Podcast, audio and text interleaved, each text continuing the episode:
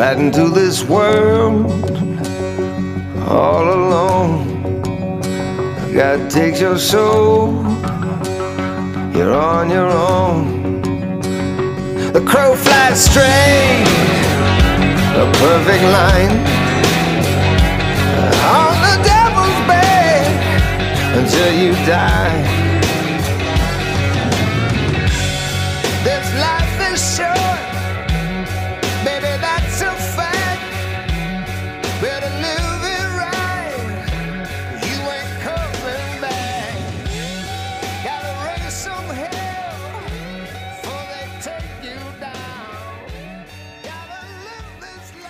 And welcome everyone to another episode of the Kross Rhodes Podcast with yours truly, the man of a thousand gimmicks, the dustiest man in the game, Dusty Dave. And uh yeah, this week in wrestling, huh? I mean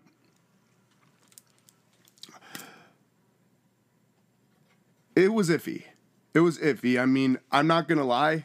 If I didn't watch WWE this week, I would have never thought that uh, the pay per view is this weekend. It's uh, yeah, kind of been an iffy build, but that's neither here nor there. I really need to stop uh, getting rid of my one so early in the podcast. But let's hop right into Raw. So we had a progression within the retribution angle. First and foremost, the five main figures did get new masks. Now, a lot of these masks have been uh, kind of um, not well received by the internet wrestling community. My belief is on the fact that we do know who they are. So, with these masks, masks are usually to prevent identification. Um, we I guess the IWC kind of views it as WWE trying to, you know, pull a fast one over us. I personally very much enjoyed the masks. Uh they were very Bane slash Hannibal Lecter like and um you know we saw some face paint and all that. Um and uh as to date by the when as this is being recorded four out of the five of these members have gotten their new names. T-bar mace slapjack and reckoning. T-bar believed to be uh Dijakovic. Mace uh, is believed to be Dio Maddin. Slapjack has actually confirmed his identity as the former Shane Thorne, formerly one half of TM61, with uh, Nick Miller uh, going to New Japan. And Reckoning is Mia Yim. Now, not gonna lie, I'm not really a fan of the names. I do like the masks. But one thing I will say about this faction, what's really getting them over with me is their Twitter game. We we all know in recent memory how uh, Chris Jericho highlights you know key demos and total viewers and all that. Um, needless to say, the members of Retribution have been doing the same thing. Raw, I believe, was in the 1.6667 mil uh, in viewers. Uh, whether or not that was thanks to Retribution or not, they're definitely kind of making that argument. But also, I highlighted the fact that these masks do have a uncanny resemblance slightly to the Bane mask, and T Bar even went as far as to completely shit on Tom Hardy as Bane with his height, and then he also posted the height uh, uh, the recorded heights within the graphic novels and comics of Bane, with and without the Venom serum. So I'm not gonna lie, I'm all for this, even if it's just because of the Twitter game. Now, where this is going to lead, I don't know. We did have revealed to us that Retribution had signed WWE contracts. Another thing that the IWC is found a little uh, corny with uh, T Bar saying that they're here to destroy WWE either way, and it would be cheaper for WWE for them to do it as part of the company than not. You tell me what you think about the argument. Uh, but we also did get um, their first official match in WWE, and that was a uh, six man tag. We had Mace, T Bar, and Slapjack versus the Hurt Business, Cedric, Bobby Lashley, and Shelton Benjamin. Now, one thing I will say, I actually have uh, checked out some different sites, and the ending to this match was botched. So, for those of you who didn't watch the match, one of the non-legal members of Retribution made a, made contact with the legal man from the other team. Now, obviously, we know that in tag team matches, breaking up the pin is fine, but this wasn't to break up the pin. From what I've read, it was supposed to be an eye poke from the non legal man to the legal man, which would have justified the disqualification, but it definitely didn't, wasn't received like that, at least from my side, it wasn't received like that. So that's now two matches that have been botched because of the referees in two weeks, which is not a good sign at all. It's actually very worrisome when you think about the fact that the matches are getting botched not from the competitors but from the referees. The referees always have the earpiece in their ear connected to the uh, people in Gorilla, but I'm not sure if this is, you know, goes along with Vince and his tendency to continuously change the scripts for the show going into the um event, the live uh live on TV event. I don't know, but it's definitely a bad look. It really is.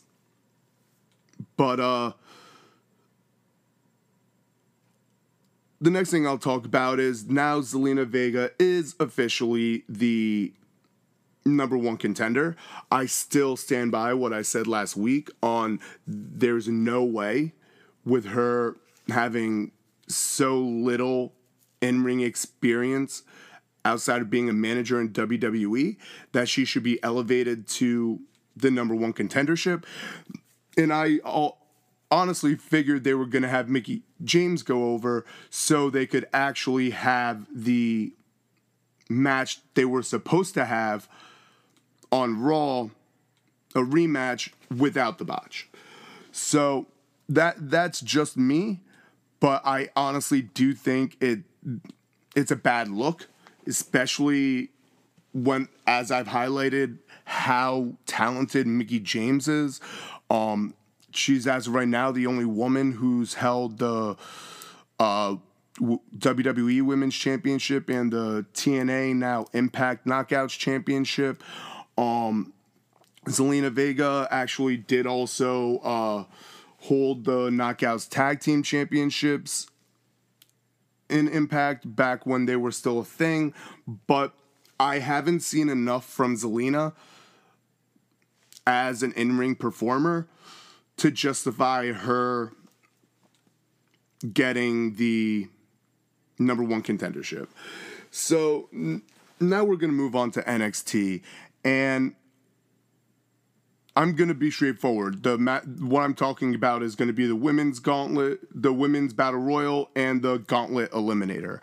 Now, the women's battle royal opened up the show, and we also uh, had an attack angle. We saw Candice LeRae attack Tegan Nox, and it's been reported that sh- uh, Tegan Nox may have either before that attack or during that attack torn her ACL again, which is very bad news considering the fact that she's already had an ACL tear on each of her knees. She's so young, and this is a third ACL tear in five, six years. That's not good. So I'm very, very worried on the status of her career moving forward because obviously you guys all know once you have an injury to a certain part of the body that part of the body will never be at 100% so now with both knees having had one ACL tear and now one of them potentially having a second i i'm i'm very worried on for the future of career. I we're still waiting on the official announcement but it's expected that she tore her ACL. If that's the case, a speedy recovery to Tegan Nox, uh, Nixon Newell. But um, Candice LeRae actually ended up going over and eh, I mean, I guess like I, I still personally think Candice needs to like get some space between her and Johnny. I know that they're married but like I honestly feel her talent is being completely overshadowed in this uh you know wet, wedding alliance so to speak. Um obviously I know that they're going for you know the first married competitors to each hold titles in NXT that would be cool but I, I don't know. I'm I guess I'm not really about um Candice's heel turn. Uh it is what it is. But I I mean, I could have seen Dakota, I could have seen Shotzi. I could have seen a variety of different women winning. But I am happy that uh Raquel Gonzalez didn't win. I am not a fan of her at all. I, I'm just not. She's talented, not my cup of tea. So that brings us to the Gauntlet Eliminator match. Now, when I recorded last week's episode, I didn't have all of the uh, competitors. They did a slow roll of the competitor announcements. excuse me, because of the fact that there has been another um, round of uh, positive COVID tests within NXT. So I'm assuming what they did is they ended up doing the slow release and then announcing them as they, you know, got their negative results back. So we had Kushida, we had Cameron Grimes, we had uh, Kyle O'Reilly. We had um, Bronson Reed. And I'm going to pull up. I'll pull up the fifth one, but I'm. I literally cannot get behind uh, Cameron Grimes. I really can't. I'm I'm I'm not a fan. I don't think he's as talented, and I personally don't believe he should be getting pushed as much as he is. I was really hoping Kushida would win, but we had the return of Velveteen Dream. Uh, I still am flabbergasted that Velveteen's even getting TV time right now. I'm really not a fan. I'm not. And oh, and Tim Thatcher was a fifth. But uh so this was your a different kind of a gauntlet match. It started off with two competitors, and then every four minutes, a new competitor entered the match. And once a competitor is pinned or submitted, they're out of the match. Last one standing wins the match. And we had Kyle O'Reilly get the win, which I could I, I couldn't be more happy about. I was I am a huge fan of UE, but I'm also an even bigger fan of Kyle O'Reilly when he was a singles competitor, especially when he was feuding with Adam Cole for the Ring of Honor World Championship. Um, it led to some of the some of my favorite vignettes. If you look up story time with Adam Cole, there's a there's a really good one that was right towards the end of that feud, which uh basically in all summation, Kyle O'Reilly had tried to win the championship and failed, but kept getting chances in that this was the final chance. If you don't win, you're never challenging for this. Kyle O'Reilly ended up winning the championship only to lose it back to Adam Cole at Wrestle Kingdom. Adam Cole, as of right up to date, the only three time Ring of Honor world champion. And obviously, we know what he's done in NXT. Longest, uh, longest NXT championship reign. Now, in no way, shape, or form do I think O'Reilly is going to win the title from uh, Finn at the next takeover, which is a week. Ne- it's next weekend actually. Um, yeah, and it's on a Sunday. But we're gonna get a great match out of it. I've seen. I've I've seen what both of them could do in New Japan. Um, in New Japan, for those of you who don't know, Kyle O'Reilly and Bobby Fish uh, teamed as Red Dragon. Uh, very, both very talented individuals. So I, I do like that we're getting this feud. I'm not sure how long they're going to do this slow burn with what Undisputed Era ends up doing. Um, I also heard that Bobby Fish might be dealing with another injury. So I don't know if maybe we're gonna start to see the uh, so the seeds of discord sown, and perhaps they go their own way, or they do something like the New Day does, where you know they don't break up, so to speak, but they you know support each other in their uh, future endeavors, whether it be on the main roster, in NXT, etc., etc. Now, I mentioned the new round of positive COVID tests in NXT. We also had a match from AEW get changed due to a positive COVID test, and that positive test was for Lance Archer. Now, it unfortunately these positive tests are going to happen. Unlike the NBA, there is no bubble. And a lot of these performers, in between, you know, their weekly shows for Dynamite, uh, are doing indie shows as well.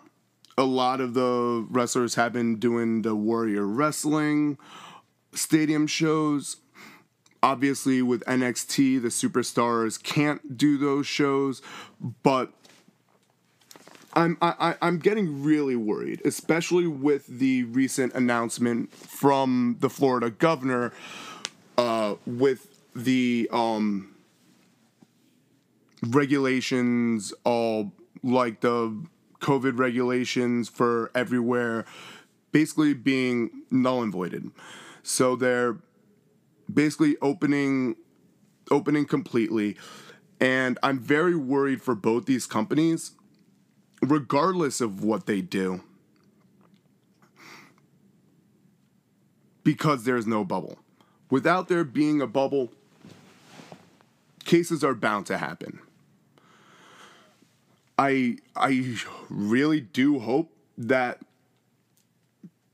the testing apparatus apparati that they use they start doing it to an even higher um an even higher level. But getting back to AEW so John Moxley ended up defending his championship against Eddie Kingston, who I personally think was one of the best recent hire, best of the recent hires for AEW, period. We've already seen that from his mic work, him working with the Butcher and the Blade and the Lucha Bros. And it was a good match. And it, it ended with a referee stoppage. So I think moving forward, we're going to continue the story of Eddie Kingston saying that he never gave up, but rather the referee stopped the match.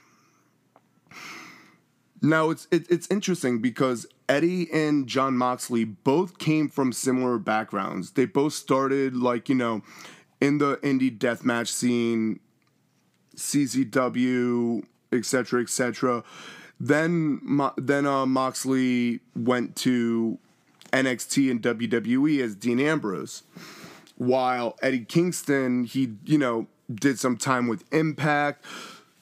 Like I said last week, the LAX OGs feud that was accompanied by Konnan and um, Eddie Kingston was great, and then Eddie Kingston continued on the indie circuit. I got to see him a couple times at the uh, Evolve shows with um, Joe Gacy, uh, Shane Strickland, and Colby Corino as the Unwanted. That was a great faction. If it, I'm I'm still sad that Evolve went, but it wasn't until Kingston signed with AEW that he got this break with you know a big company. So I think we're going to continue uh, seeing Eddie Kingston highlight how their careers started similar, but then they branched out. Moxley sold out to, you know, sold his soul to the devil, so to speak. And yeah, I'm I, I'm I'm all for it. Eddie Kingston is a professional. He's talented. He's a New York boy. Like, I'm so stoked to see him on national TV on a weekly basis. Now, moving to what I felt was a negative, we had Miro's first, uh, his AW debut. You would think someone of his talent, it would have been maybe a squash match. No, it was a tag match with Kip Sabian against uh Sonny Kiss and Joey Janela. I I'm really worried that Miro's gonna fall into that same position that he was in with WWE in the fact that you know is gonna be used to highlight someone else rather than show out in his own right. So, I mean, I honestly think now's the time that they need to start putting him in squash matches and then building him up to, you know, the ranked competitors. I'm not really a fan of him being, you know, a second fiddle, so to speak, within the Kip Sabian, Penelope Ford group. Um, obviously, we know that used to be Jimmy Havoc, but Jimmy Havoc is getting uh, help with uh, drinking and all the stuff that came out from the speaking out movement. But I, I, I personally do not see this um, way of showing Miro to really be doing doing it well. I, I, I really don't. But he did just debut a couple weeks ago, so I'm I'm I'm I'm hoping it changes, but that's just me.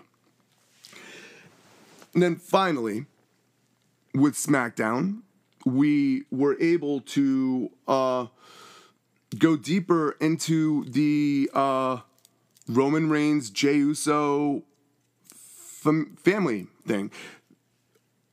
Some of the best vignettes WWE is doing right now are, in fact, with this feud. I mean, they had Afa, Sika, Rikishi, Jimmy Uso. Like, it, it was such a well done video highlighting the relationship between Jey and Roman.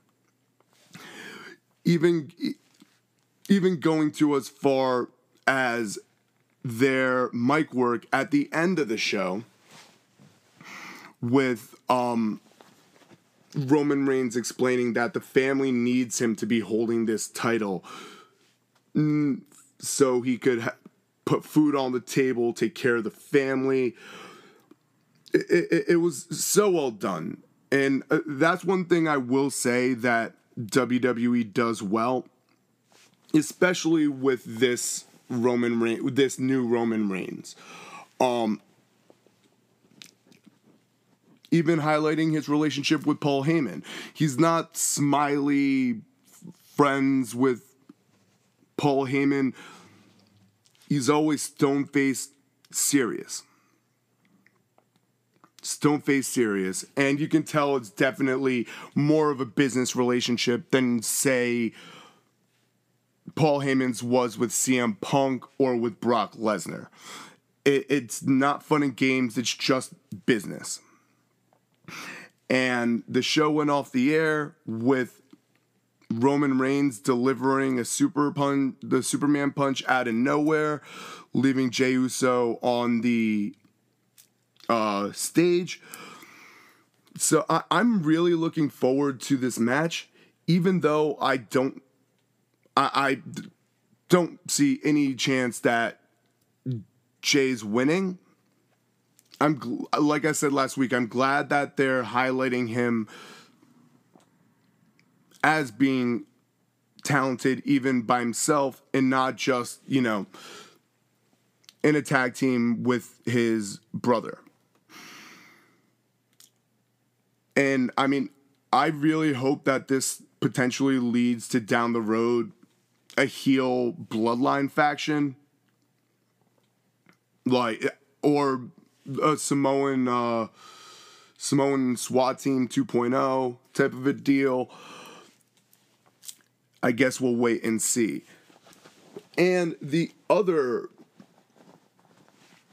the other thing that really stuck out to me is the continuation of this Alexa Bliss fiend relationship.